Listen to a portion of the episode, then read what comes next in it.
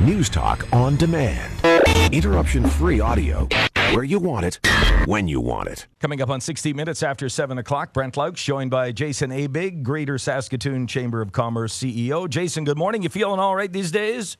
I'm feeling all right, Brent. How are you doing? Doing well, doing well, liking these temperatures that we're seeing here. So, a couple of things I wanted to talk to you about today. First off, I know you guys have been one of the uh, great locations that people have been able to access the rapid testing kits. How's the supply holding up, and uh, are, are they still readily available? Yeah, well, you know, we had a shipment yesterday. Uh, we've been waiting a little bit um, post Christmas just to to get our next shipment. We did get it yesterday, which was great.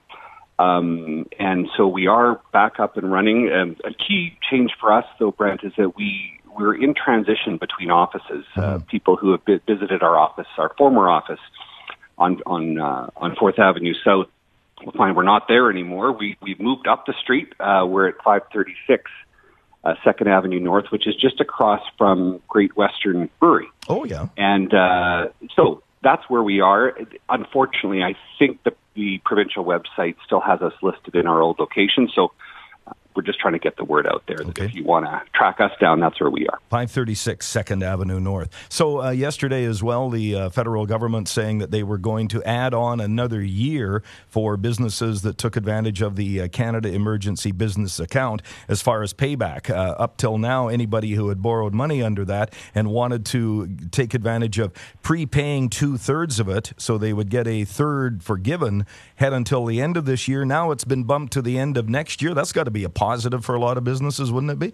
Yeah, that that that is a good thing. There was a survey done just uh, just before Christmas by the Canadian Chamber, and and you know about forty percent of the businesses uh, who responded said that they would they'd have trouble repaying uh, the funding they'd received from some of these uh, support programs like CEBA, mm-hmm. um, and so this is good because the extra time just means now that they can direct whatever cash flow they have to, you know, reopening, recovery, uh, rehiring, um, and you know, it it'll just it'll just give them a little more runway to make that repayment and and as you say, get that uh, you know twenty thousand of the sixty thousand forgiven, which was uh, which was always the intention, I think. Are we in a bit of a different situation here in Saskatchewan because we don't have a lot of the mandates that other provinces have as far as uh, restrictions on businesses and services that are being offered? Does that hamper some businesses then from getting some federal support?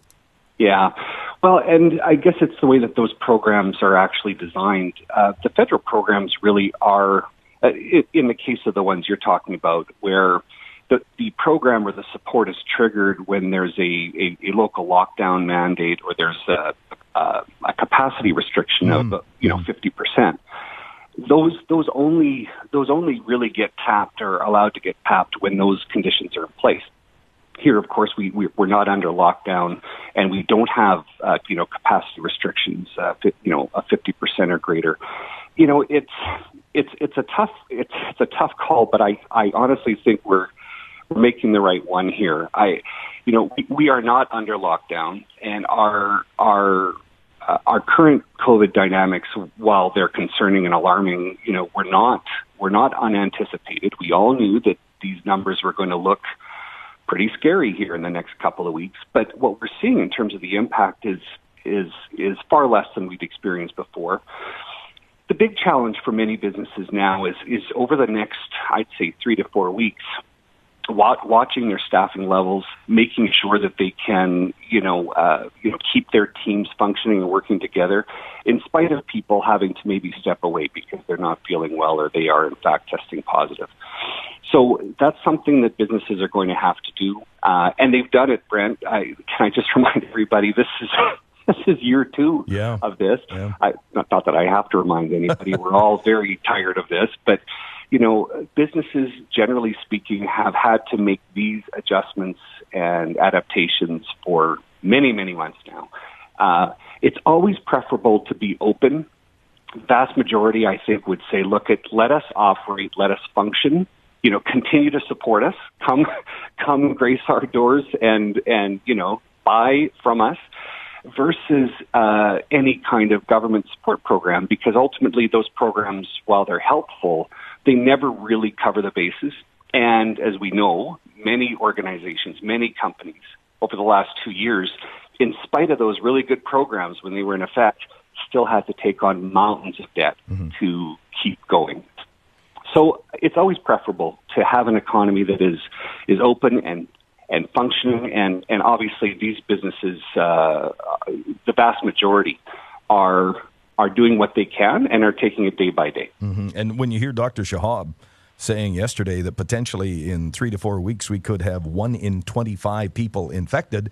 Uh, yeah. Hopefully, you know, it's it's mild. Let's hope for uh, everybody. But at the same time, then people have to stay home, and so that's going to create staffing yeah. issues for well a lot of businesses and organizations out there. For sure, and as a result, we all need to be patient. You know, there may be there may be shifts uh, that are are not full in some of these businesses. There there may be reduced hours because they're having to, you know, make up for uh, a lack of people. Um, we just we're just going to have to muscle through this, yep. like we have done over again over the last two years.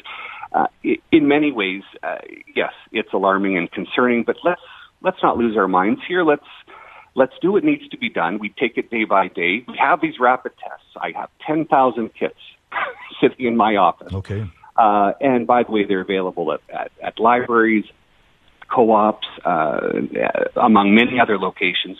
You know, take advantage of these things. We've been on this track now for months talking about the virtue of rapid tests.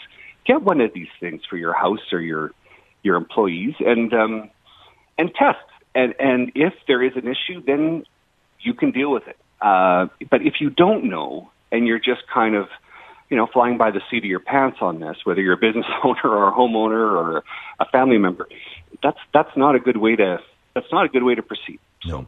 Okay. Take advantage of the tools that are there. You bet. Uh, test kits again at the Chamber's new office, 536 Second Avenue North. But as you mentioned, libraries, co ops, TCU Place, they've got them as well. Jason, exactly. always a pleasure. Thanks for your time. You bet. Take care, Brent. You bet, Jason Aebig, Greater Saskatoon Chamber of Commerce CEO